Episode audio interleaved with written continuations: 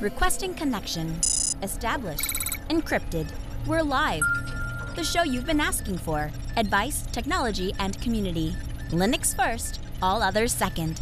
This is Ask Noah.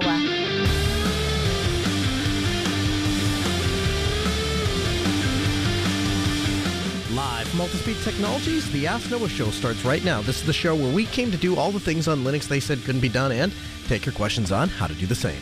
The phone lines are open this hour to be a part of the program. It is a free call, 1 855 450 NOAH. That's 1 450 6624 or send an email to live at asknoahshow.com. My name is Noah Chelliah. I am your host. Delighted to be here with you as another episode of the Ask Noah show kicks off this hour. Joining with me is my co host, Steve Ovens. Welcome, sir. Good afternoon or good evening, depending on where you are in the world. You know what? It, yeah, depends on if they're playing back, depends on if they're listening live. Time appropriate salutations. How about that?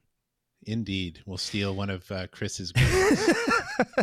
so uh, I want to start with this, uh, Steve. Your OpenSUSE experiment came to an unexpected rapid conclusion. Tell me about that. So um, I decided that I was going to try and undertake the the challenge because why not? You know, we talked about it. I have a couple of uh, laptops here in my home lab, both of them Lenovo, and I grabbed the Net ISO the week that we were challenged, and I didn't get any around to doing anything until last week. So I grabbed it and I stuck it in the machine and booted it up. And first of all, uh, I thought that the splash screen was very cute. I took a screenshot of that and sent it to Noah. It's basically like it's an animated splash screen of penguins running around in some sort of like kind of Arctic scenery. And I thought that was kind of cute. And I also thought it was a little weird. I'm like, this is something I would expect from a community distribution, not something kind of loosely associated with a, a business. But I still thought it was interesting. So I, I go to boot the installation um, and it kernel panics like well what's going on here so i you know kind of tinker around on the bios a little bit try it again same problem so i thought oh well i must have had a bad flash i give a, a grab a different usb drive same problem. Okay well maybe it's the net iso so I go grab the the 4.4 gigabyte download try again same problem. So i emailed one of the listeners uh, who had emailed in about the challenge and they said yeah th- they'd seen this before and that you know sometimes the installer iso just breaks so i grabbed my second lenovo and i went through the same process all over again and had the same issue at which point i said well i can't even get it off the ground so i guess that's the end of my challenge and that was the that was the end of the OpenSUSE challenge for Steve. Well, I have I have not quite as exciting that as of an update, but I'll get to that in a second. Callers always go to the front of the line, and uh, we have a caller with us. So you're on the air. Welcome to Ask Noah. Hi, Noah and Steve. My name is Ed, and I've got a question about virtualization servers. I'm looking to make a virtualization server uh, to host a whole bunch of VMs that I can access through different computers around the house. And my question for you is, what do you think is the best way to go on this? Should I just install Debian or Ubuntu, or should I install something more focused on running virtual machines like uh, Proxmox or something similar to that? And uh, yeah, that's my question. Sure. Steve, your thoughts? So I always start by asking more questions than giving an answer because I think that um, usually there's more to unearth here. So my questions would be around, well, are you planning on on doing something additional with this computer? For example, uh, I might run an NFS server off of the same host because I'm kind of combining a bunch of things at once. And if you are planning on doing that or wanting to get in and tinker around with the underlying OS for, you know, whatever reason, Proxmox or those kind of application style things is probably not the way to go. If you're looking to just set it and forget it and you're not using this as a learning opportunity because there aren't very many places that are going to make use of a Proxmox skill set out there. There's a few, but not many. Um, then, you know, if your purpose is to learn something or do something and achieve a goal, then Proxmox is just fine. I'll jump in there well, and I definitely I'll... want to learn. Yeah. No, go ahead.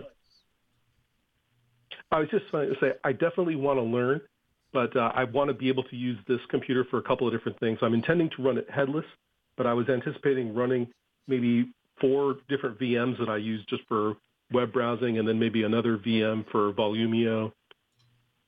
Uh, Noah, any thoughts on that?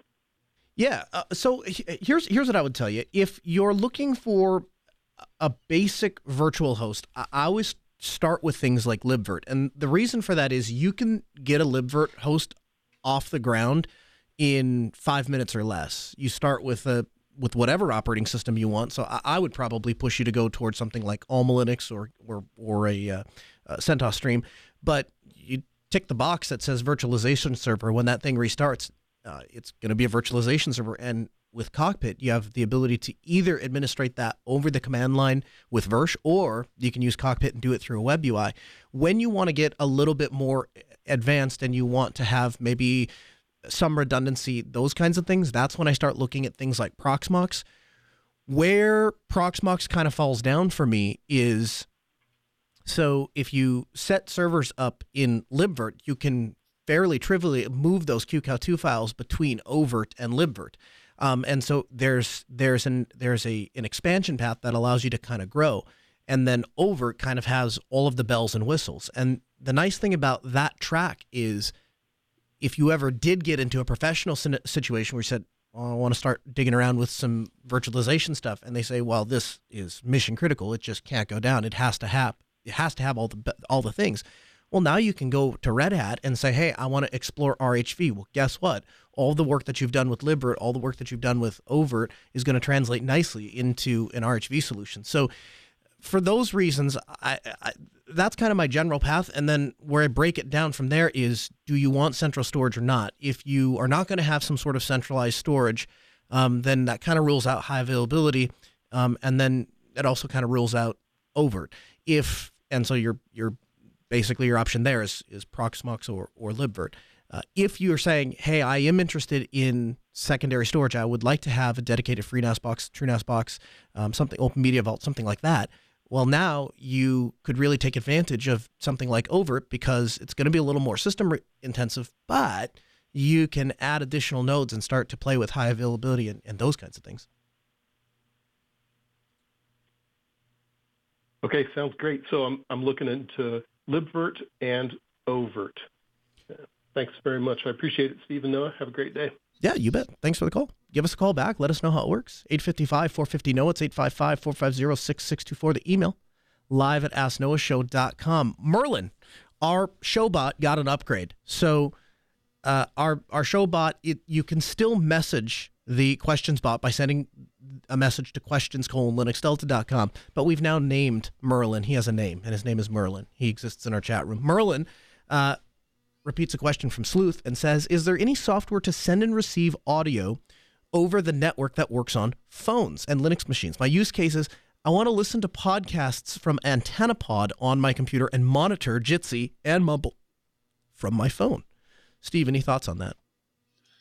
Whew, that's a complicated one. I guess I I don't know too much about the phones because uh, in terms of phone technology, I'm kind of a luddite. I don't like phones, and, oh, uh, I won't get into that. I won't get into that rant here, but uh, because of that, it, my phone is basically a glorified email stick for me, and that that's about it. I'm I'm I'm in the same boat. I, I, would call my phone my my public access token. It's the thing I use to interface with the rest of the world in the way that they want me to participate in things. I have no personal ownership or desire to uh, to care or invest in that platform. Um, here, here's what I would suggest, Sleuth.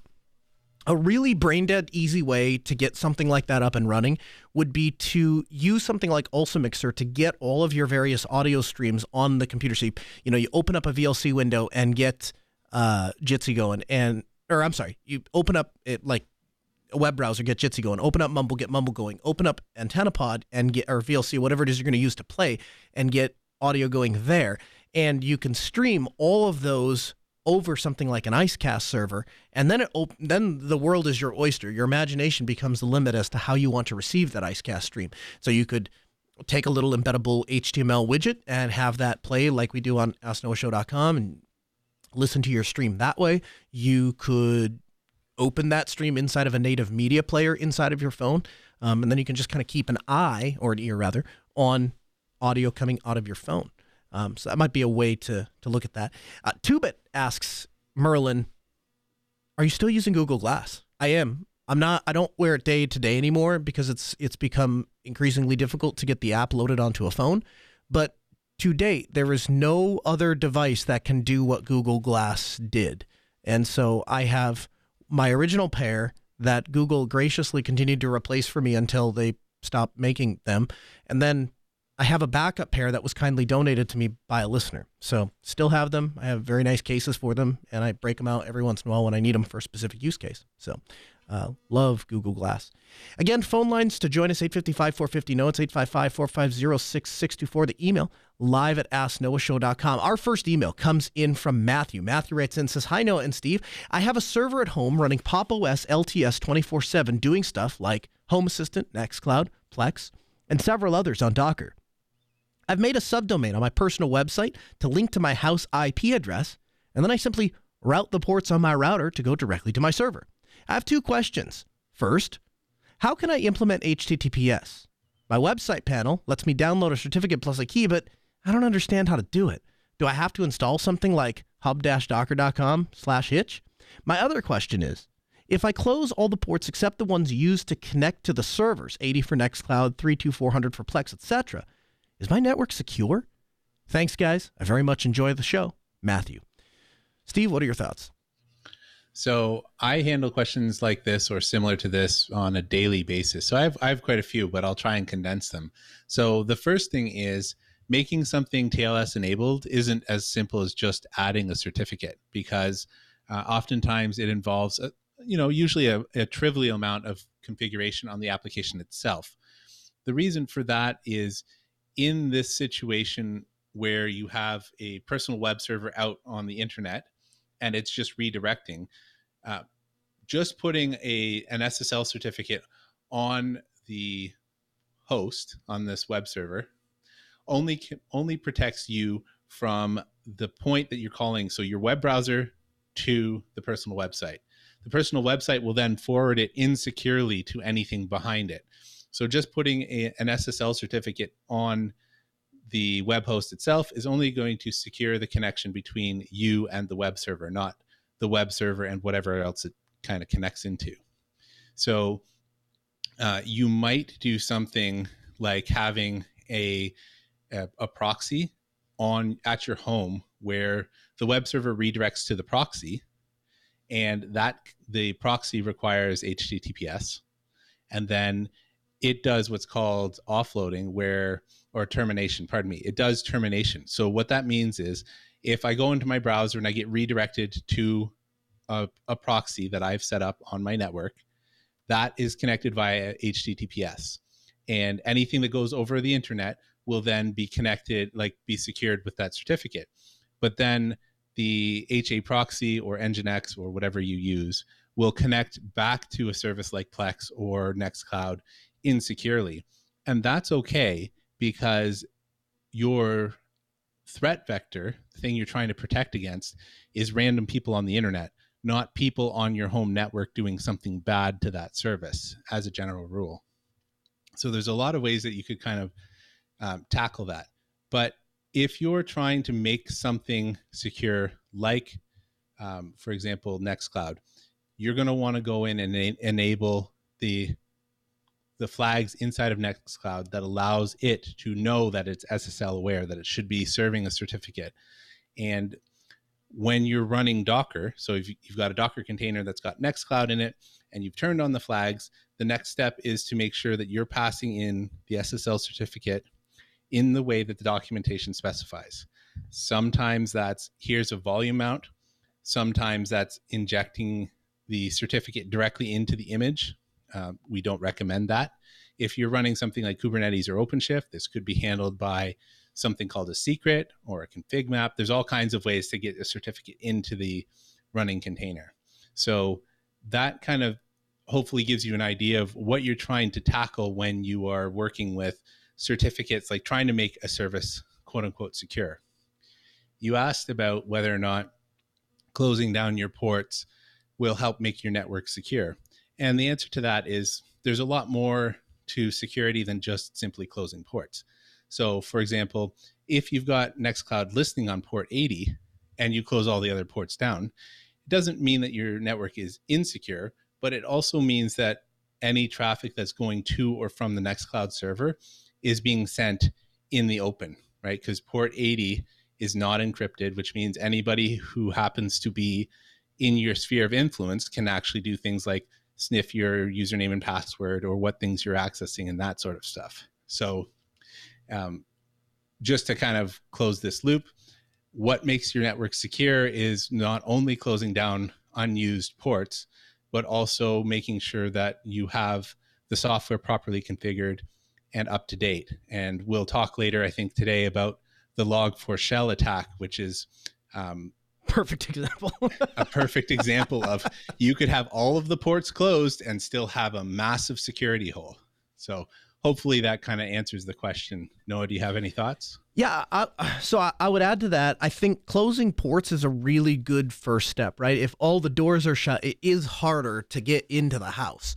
So there, there, there's. I think there's some real value into hey, do I start maybe with having all the ports shut and when I need to access my home network remotely, I'm VPNing in. And that way, even if I have something that isn't configured correctly or securely or in the case of I guess that the exact example eludes me, but there was a there was a there was a very popular oh Asterisk Asterisk is up. Uh, we ran we ran into this constantly like five six years ago.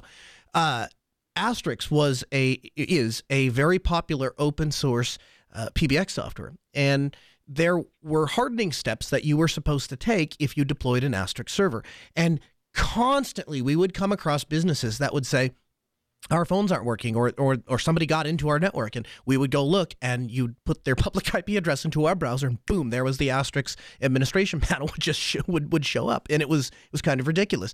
And they they were very clear on their site you know here are the steps that you need to take to harden if you're going to open this up to the public internet. And a lot of people don't do that um, so I, th- I think shutting the door is not a bad first step.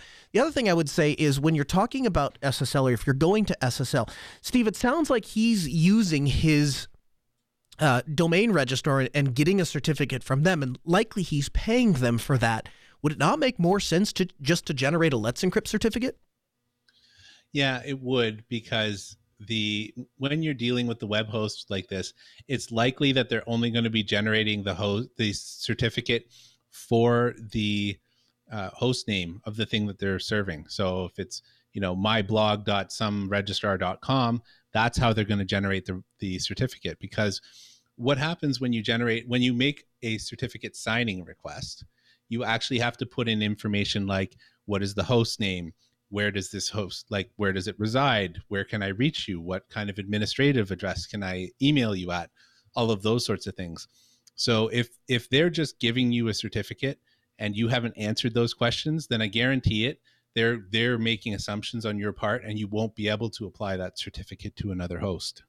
Really in in you know to be honest with you, it's one of those things where before Edward Snowden came out with with his leaks, um, people didn't think a lot about this. And the whole idea with Let's Encrypt from the beginning was to enable it to be extraordinarily simple and straightforward and free for anybody to generate as many certificates as, as they need on as many servers as they want.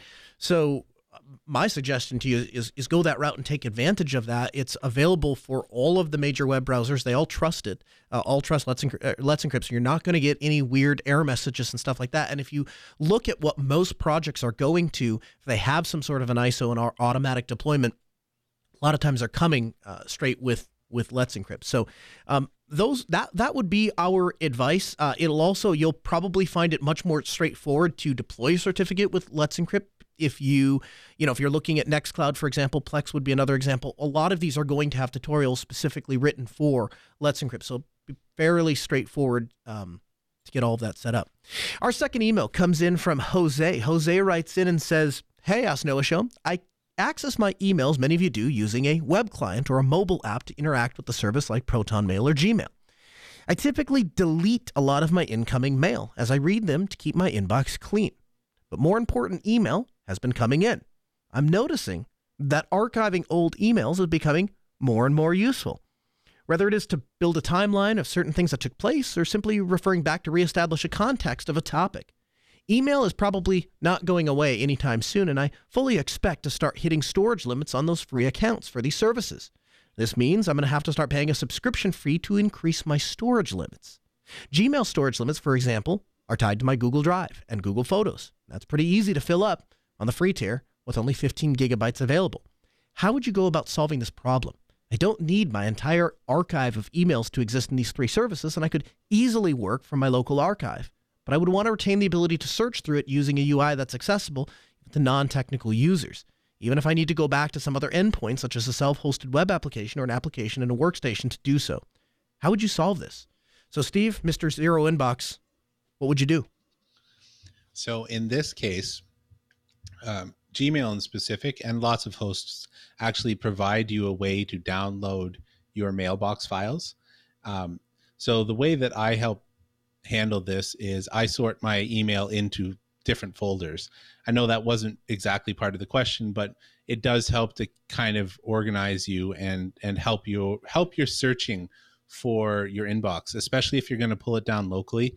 Um, giving it a subfolder is always going to be helpful for you in the long run. As for doing this locally, uh, the most of what people do that I know is they get that file from their hosting provider uh, and then use it in Thunderbird and just open up because Thunderbird can import these files and just have it like that and make sure that your Thunderbird configuration directory and files are backed up so that you continue to have a copy of that archive.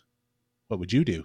So once a year, I, I, I tell clients all the time email is not persistent storage. That is not the place for you to store your files. It's not the place for you to organize your life. It's not the place for you to schedule things. It's a communication tool, and you should use it as such. And if you need persistent storage, let me tell you about ZFS. Um, and so I apply that myself every once a year. I don't maintain a zero inbox. I would love to. I, I don't know, not organized enough, I guess. But once a year, I go through and I dump my entire email uh, inbox all of my emails out of my provider and I store it locally as a file. Now, like you suggested, you can run a local copy of Thunderbird and drag all of those emails in. And so every every, once every once a year, my, that particular instance of Thunderbird just gets updated with all of my emails. So if I ever have to go back and look something up, it's very easy to do so. And because I use Thunderbird on my daily driver and I use Thunderbird on my archiving machine, it essentially is the same thing. The only difference is those emails are stored on a FreeNAS box that is being backed up and all the things. And I have terabytes worth of space there. So I could care less how many emails show up there. And the nice thing is because I do it by year, I usually have a year of, uh, uh you know, the, a folder for the year. And then inside of that, uh, the emails that I have categorized or, or, you know, very, these are very important and I need to be able to access these, or these have important contact information, or these have sensitive security information, whatever it is, I try to organize that. Um, and and that that's worked for me for years, and I've I've been doing that since before Thunderbird was a thing. I've been doing that back when uh, back when it was uh, Eudora Mail. Our third email comes in from Andrew. Andrew writes in and says, Hi, Noah. I run a phone server for a small family business. They use a cloud hosted version of 3CX on a Vultr instance. They mostly use soft phones for daily calls, except for a single desk phone that's used for the front desk receptionist. Recently, they bought a second desktop phone for someone else in the office. Now, when both phones boot up, it's a game of chance which one is going to work, which one's going to ring for inbound calls and extension to extension calling, and which one won't. I think this has something to do with NAT. Tried turning off RTSP ALG and their TP Link router, that doesn't seem to change anything. Both phones can make outbound calls just fine. It's inbound calls that are broken and only go to one phone or the other. Details both phones are Yealink brand. Model is supported by 3CX. Router is a consumer TP Link C2600. Thanks for your help in advance. Love the show. Steve, any thoughts? if I was to take a guess, and and I'm I'm not really deep in this area, but I do have stuff on FlowRoute and 3CX. I would think that this is a misconfiguration in one of the providers for you. Um, that's what it sounds like. It almost sounds like um, you've got two things with almost an identical either extension or some sort of UID, and that's why it seems random which one uh, gets the inbound calls because it would make sense that if they're sharing either the same extension or whatever, they can both dial out, but uh, your provider has to know where to direct the traffic to. That's just a guess, though. So I think uh, I think we're I think we're dealing with some sort of firewall thing. If if I were a betting man, and um, there's a couple of ways I can think to address this particular problem. So the first thing that you can do is 3CX actually supports. Uh, well, there's there. Okay, yeah. So 3CX supports a device that a software that you can flash onto a Raspberry Pi, and I can't off the top of my head think remember what the name of the software is called, but if you look into uh, a externally hosted 3CX instance and internal extensions, um, they will talk about this bridge device. And essentially, you flash the operating system onto a Raspberry Pi, and you tell the phones instead of connecting to the SIP server, you tell them to connect to this device. This device then, in turn, is connected to your your SIP ex- your SIP provider. So likely, what's happening is you forwarded something like port 5060 to one of the extensions. And so both of them are now trying to talk out on one port. So you can use the 3CX bridge thingy majigger that I can't recall the proper name for.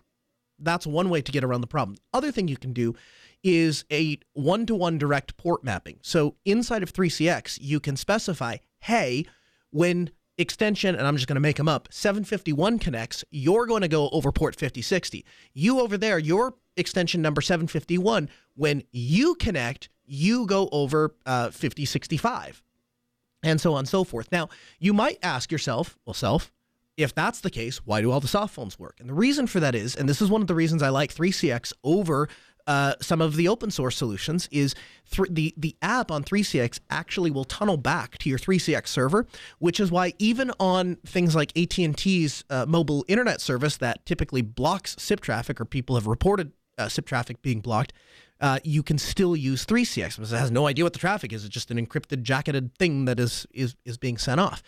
And um, so the, the mobile apps almost always work regardless of what the router or firewall configuration situation is. Um, so so that that's where I would start. If you can't get any progress there, or you have trouble uh, doing that, then the next thing I would do is I, I would I might look at upgrading your uh, your TP Link router. Um, if you can get something with pfSense on it, we have hundreds of deployments of people with 3CX externally hosted uh, 3CX servers and pfSense running on the inside of their network, and it takes no configuration. You literally just plug it in and it will work. Um, 3CX will figure that out. Now, the the uh, you talk about the the uh, the ALG helper. You definitely want that, regardless if if you if it, if it's doing anything for you or not. You definitely want to disable all of those things. And I think the the package on on uh, pfSense's uh, siproxd, and the idea there was to allow multiple connections out to uh, a a single SIP server. But if you're if you're doing that in 2021, um, you'll definitely want to use the the direct port mapping.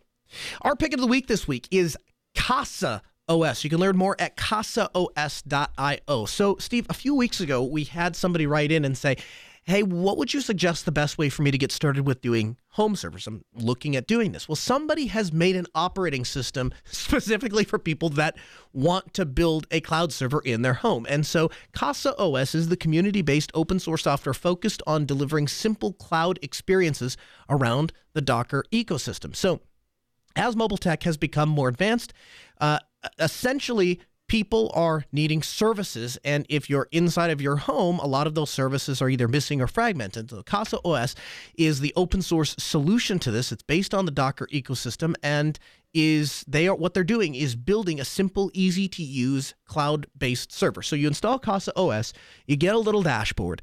You can go into the dashboard and you can start clicking to add uh, modules to this. So you can add things like Home Assistant, Jellyfin, uh, Emby transmission, qBittorrent, uh, uh, SAS, SAS and NZBD, uh, Sonarr, Radarr. All of these applications are going to be available with just a one-click deployment. You can set up things like your UniFi controller, DuckDNS, uh, Duplicity, Nginx, Nextcloud.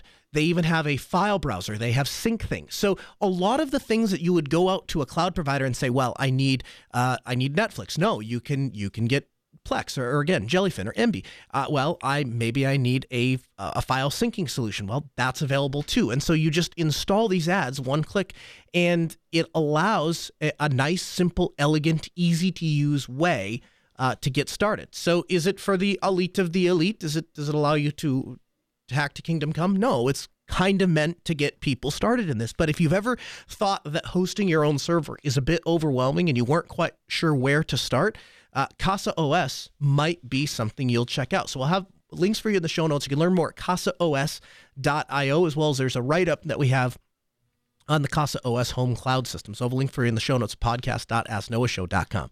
Our gadget of the week this week is the M5 stick. You can learn more at m5stack.com. Dot com. And so the M5 stick is an ESP32 Pico D4. It's essentially like a little Arduino development kit um, that has a number of different technology things baked onto it. So it has an infrared sensor, it has a microphone, it has an, an LED, an IMU, it has some buttons, it has a buzzer, it has a tiny little 1.14 inch screen that has a resolution of 135 by 240, and it contains a 120 milliamp battery. So you might say, no, what can you do with this little M5 stick? Oh, by the way, this is the important part. The price? Yes, $14. $14 for this thing. So you might ask, what can I do with this tiny little development $14 stick? Well, you can do a lot, actually, as it turns out. By default, when you pull it out of the box, charges with USB C, which I loved.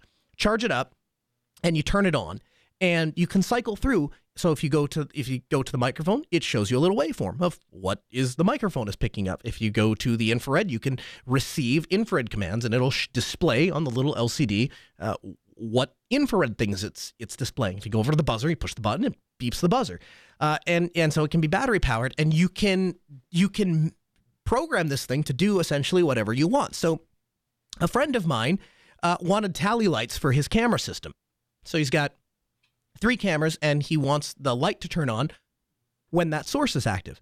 But tally systems are expensive, and if you don't have professional video cameras that support a tally system, it's a difficult thing to do. Well, if you're already using some sort of switching system like OBS, then you can program the M5 stick to listen for when that scene is active in OBS and just turn the LCD red, which is equivalent to a red tally light. And so he bought three of them and he put them up on each of the cameras and connect the built-in Wi-Fi, right? Thing has built-in Wi-Fi. So plug in, connect it to Wi-Fi, and now he can talk to the device and it listens and watches for his scene change and turns the screen red when that camera is active. It's just one example, one creative example of how you can use this fantastic little thing. So as you're going to do Christmas shopping, we're going to have our Christmas episode next week. We're going to talk a little bit and give you some ideas of what you could do uh, for Christmas gifts. But this is definitely on the list. 14 bucks. Get this for the nerd in your family.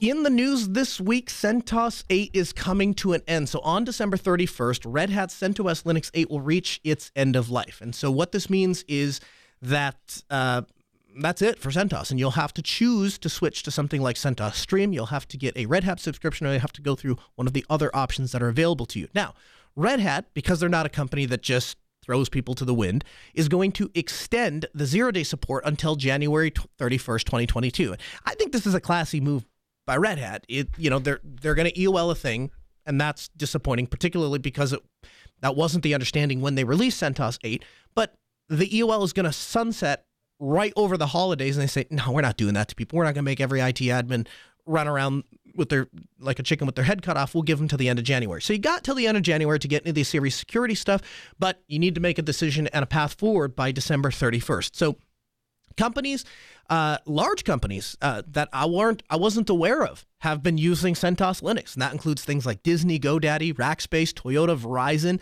um, and they build a lot of products around uh, CentOS, and so things like GE, Riverbed, F5, Juniper, and Fortinet all have products based in CentOS, and so they're all scrambling to make a different decision. So, what are your choices? Now, we've covered this in previous episodes, so you can go back and listen to some of those if you'd like to explore any of these choices more in depth. But your first choice, you could get a proper Red Hat subscription. And this is what I mean when I say that I think there there might have been a better way to market this, but if anything, Red Hat is putting more tools in people's pockets. They're not really taking it away. So Uh, you can go sign up for a free Red Hat subscription. You can put up to eight devices on that Red Hat subscription. And guess what? They don't penalize you if you want to use that for commercial purposes. So you have a you have a bakery and you want to run a CentOS, or uh, you want to run a, an actual Red Hat server and you go to your mom or your dad or your your cousin or whoever it is that owns the bake shop and say, "Hey,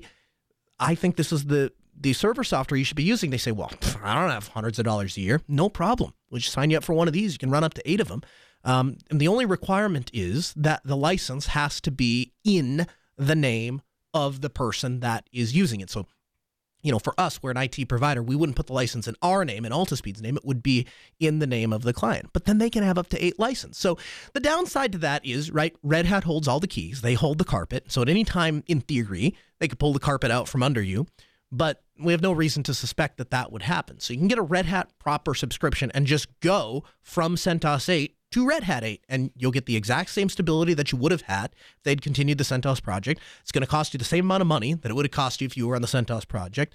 And uh, as Steve can attest, um, uh, we've done a number of these swaps now to go from uh, CentOS 8 off of CentOS 8, and they're very smooth. And the first one I did it was for a fairly important client, and I called Steve and said, "Hey, have you uh, run into any problems?" Nope, pretty straightforward procedure. And sure enough, no problems at all.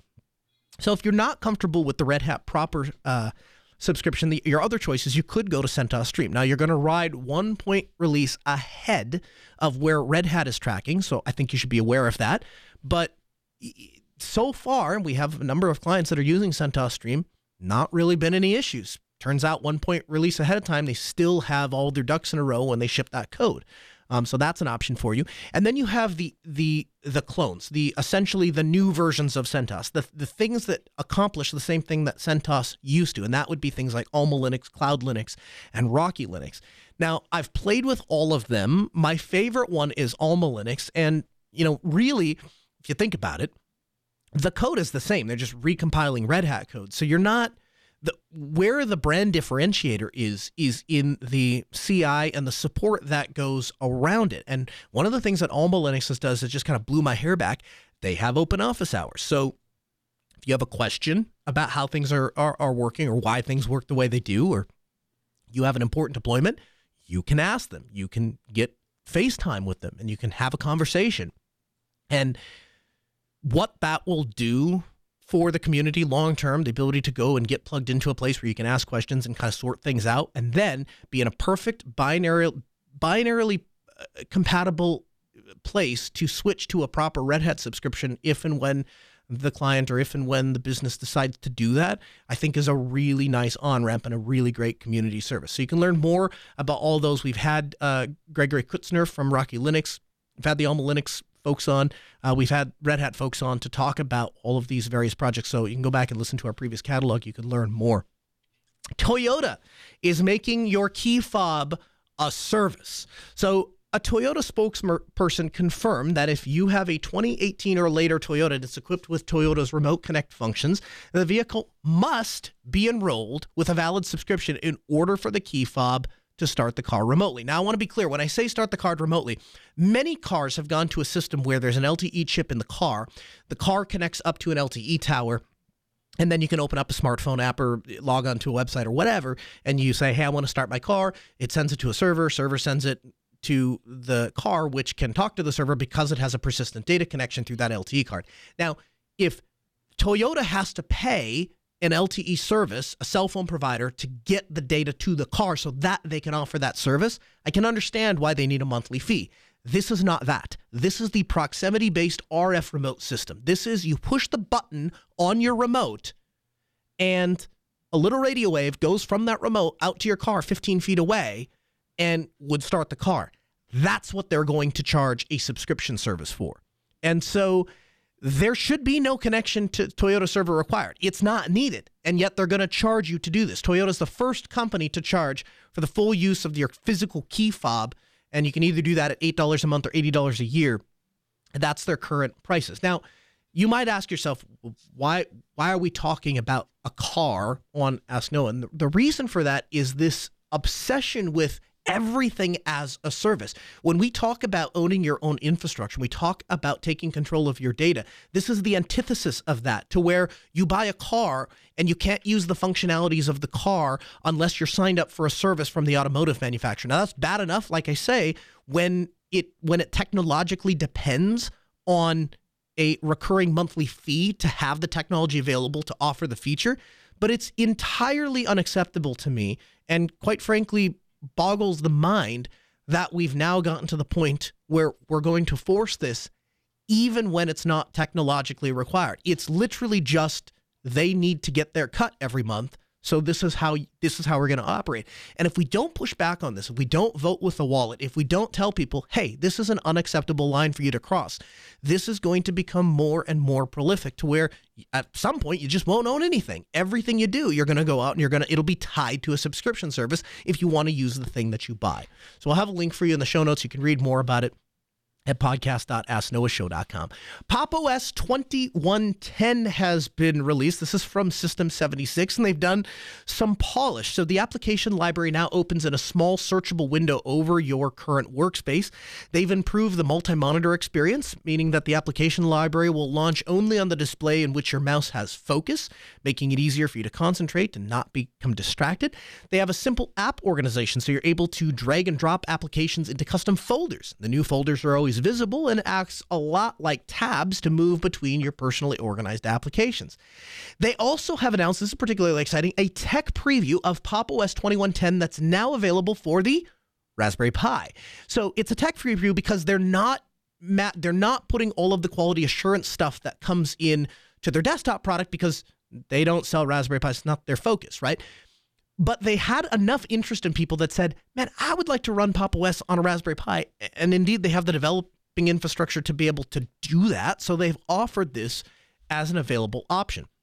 Your system will now recognize Pop OS when it's installed from the recovery partition, and it'll offer the option to refresh the OS prior to unlocking the encrypted drive. And that makes it easier to see when a refresh operating system option is available. Now, if you've not used their refresh OS option, this is the kind of stuff that makes me think System 76 is five steps ahead of everyone else. This is the stuff you're going to get from System 76. You're not going to get from Dell, Lenovo, all of the other places that say they ship with Linux. What they really mean is they installed an operating system, it worked, and so then they sent it out or they did a little bit of tweaking the Refresh OS feature allows you to reinstall the operating system without deleting any of the files in your home directory. And so this allows you to get a, a, a clean slate without losing any of your data. They've also modified the Wi Fi sorting in Wi Fi connections, so it'll now be sorted uh, by your current connection, then previous connections, and then of signal strength. So a huge thanks to System 76 for their work on Pop OS. Go check it out, Pop OS 2110.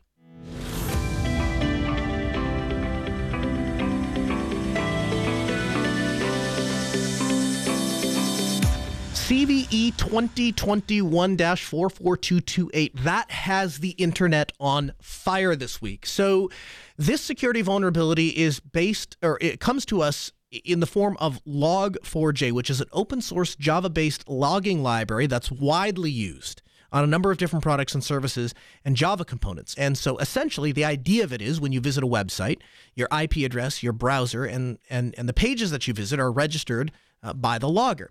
Well, the internet is in a panic this week because attackers have been conducting internet wide scans looking for a new discovered vulnerability in the Log4j uh, open source Java based logging library.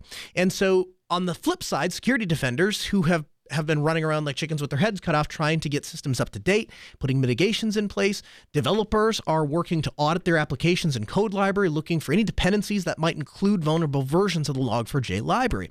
So the basic uh, 30 second elevator pitch on how this works is it allows attacker an attacker to run code of their choice uh, on an affected server. And so, if the adversary somehow gets into the local network, even the internal systems that are on the internet could potentially be exploited. And so, at the moment, it looks like the attack uh, uh attacks are being limited to things like crypto miner, crypto miners, malware, deploying botnets for for distributed denial of service attacks, which that's bad. Don't get me wrong, um, but could be a lot worse. So the way that this works under the hood is it uses the Java naming and directory interface. And essentially, that makes a call out to an LDAP server. The LDAP server then refers to an HTTP server, and that's what actually executes the code. And so the thing that is, this is, you know, the worst case scenario is that you can remotely execute code. And that's, I mean, it doesn't get much worse than that when it comes to a, a, a security vulnerability. So there is a, there's a lot of uh, research and there is a lot of examples on the internet of, of how this is being used. One of my favorite is a a, uh, a gentleman has a video that that we'll have linked in the show notes, and he goes through how to perform remote executions over Minecraft. So because Minecraft uses Java, he's able to go into the chat functionality and send messages that then in turn execute code on the victim's machine. And so he's able to get uh, full console access to the machines and thereby browsing the file directories, installing uh, whatever thing he wants to install, privilege, privilege escalation, you name it. Um, so again, they're using it to deliver coin miners and, and, and drop cryptoware, but it, it's not going to be long before we start seeing these attacks uh, exploited for much more serious things. So the versions that are affected are 2.14.1 and earlier. Of course, they've issued a fix. This is in 2.15.0. The problem is this thing is in everything. It's in printers. It's in security camera systems. It's I mean it's in it's in it's in a ton of stuff. And so there is a list on GitHub that is actually trying to track all of the available attack surfaces. Um, and if you go through that, Twitter and Apple and uh, Cloudflare and Amazon and you name it, Tesla, all of these things have uh, uh, potentially have this vulnerability available. And so it, it's a huge scramble. So, Steve, I imagine that this has probably shaken some dust in your corner of the world as well. Uh, certainly, you're dealing with this in some way. Yeah, of course we are. Um, so Red Hat has, of course, already released mitigations like everybody else. the The challenge here is that the uh, example code kind of did not follow the responsible disclosure. So example code hit the internet and uh, things like that while the zero day was still active. So while we were still scrambling to try and uh, put in appropriate mitigations, the uh, instructions, if you will, of how to use this to exploit people went live on the internet. So there is, you know, that's that's part of what set things on fire for sure. And we, uh, you know, everybody's been asking about it, and and I actually heard mostly about it from one of the clients. Like I I get the CVE updates in my email and I kind of glance at them or whatever, but because of my narrow focus in Red Hat, a lot of times they don't really um, apply to my day to day. So I just was like, oh, it's a Java thing, and I just went on my business. And then someone asked me about it that day, and I was like, oh, maybe I should read a little more about this. Um, so it has been quite interesting to see. There are there are lots of mitigations that you can take on your own end as well um, such as making sure that your browser isn't running JavaScript or things of that nature. But it is a pretty it is a pretty bad one. I, as I looked through examples on the internet, it, it did seem to me that most of the people that were exemplifying them had to take some some pretty drastic steps in order to actually execute remote code, right? So, for example, in Windows, you have to disable uh, Windows Defender, you have to disable Security Center, um, you can't have any antivirus or anything like that. All gets tripped, and then in the case of the Minecraft example, he had to run like a super old version of Minecraft uh, to get the vulnerability to perform the thing he wants. Now it's still bad, um, and it's still something we absolutely need to address, and it's still disappointing that responsible disclosure wasn't followed.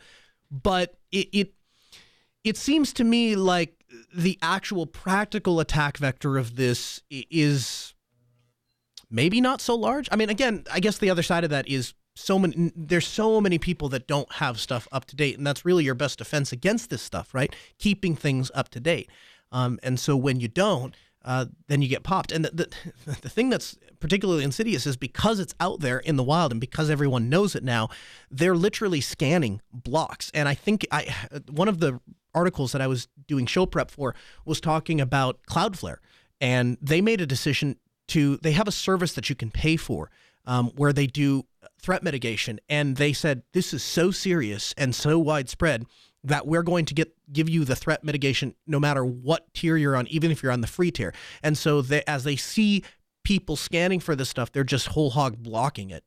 Um, so it, it's kind of a terrifying place to be. And I will say, if you're out there and you're using Simple Help, uh, Simple Help is not affected is not affected by this particular vulnerability. It runs a pretty lean stack, so you're you're good there.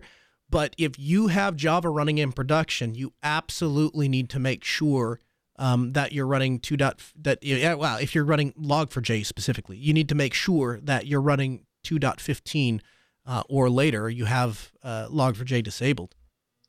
So there are other mitigations that you can use. So one of the temporary, not temporary, but the immediate fixes that that we executed here in my corner of Red Hat is there's a, an environment variable called es underscore java underscore ops. So it, it's for options, and it's basically you tell the format uh, message not to look not to do lookups. So it's it's literally a simple toggle, even if you can't upgrade your Java because there are tons of people that have all kinds of churn anytime that a version gets bumped of anything. And so um, that mitigation works on OpenShift and related products uh, that I work with. So that's just kind of a, you know, if you're in one of those spots where you can't update immediately because of, you know, reasons, you know, there's lots of red tape or whatever, you could investigate to see if one of these options for turning off the, the message lookup in log4j will help mitigate the issue for you. You know, I, I can kind of understand if there's incompatibilities with upgrading, but is there, are, are there, I suppose this is a silly question. Of course, there are organizations that would say, no, we, we just have a policy that this is the thing we're on. And so it doesn't matter how bad the security vulnerability is, you're not upgrading that thing. Well, it's more that it has to churn through process, right? So even even getting an emergency fix, so what the way that some of the really large clients work is they will um, latch onto a version and that's the version they certify and that's the version mm. they codify. And if there's a version bump, uh, that's part of the reason why Red Hat will backport security fixes as opposed to just saying, you know, update your version to whatever the newer thing is, is because a adding an E on the end of the version doesn't necessarily trigger that same process of having to go through mm. the recertification process but you bump that a point like you know from 14.1.2 to 14.1.3 and everybody goes whoa you know like something changed we, yeah so there's always um, for the especially for the really good people there's always a um, an, an, emergency process but it's not the same thing as like hey i'm going in and setting this java flag because an emergency trigger of a um, of software like that has to go that has to be expedited through dev and and you know qa and test and all of their kind of processes even if they shortcut that. Whereas if it's just a, a an environmental flag it doesn't cause that that change control effect so steve i'm running a server how do i know if i have log4j running and how do i know if i need to do anything at all uh, I would say assume you have log4j running because it's kind of the default logging for all of Java. Um, and so I was watching this and everybody's like, oh, it's the open source thing. And I, and I was like, that's why, why? It's literally just a logging function inside of a piece of software. You don't have to throw the word open source in there for any, like, there's no reason to do that.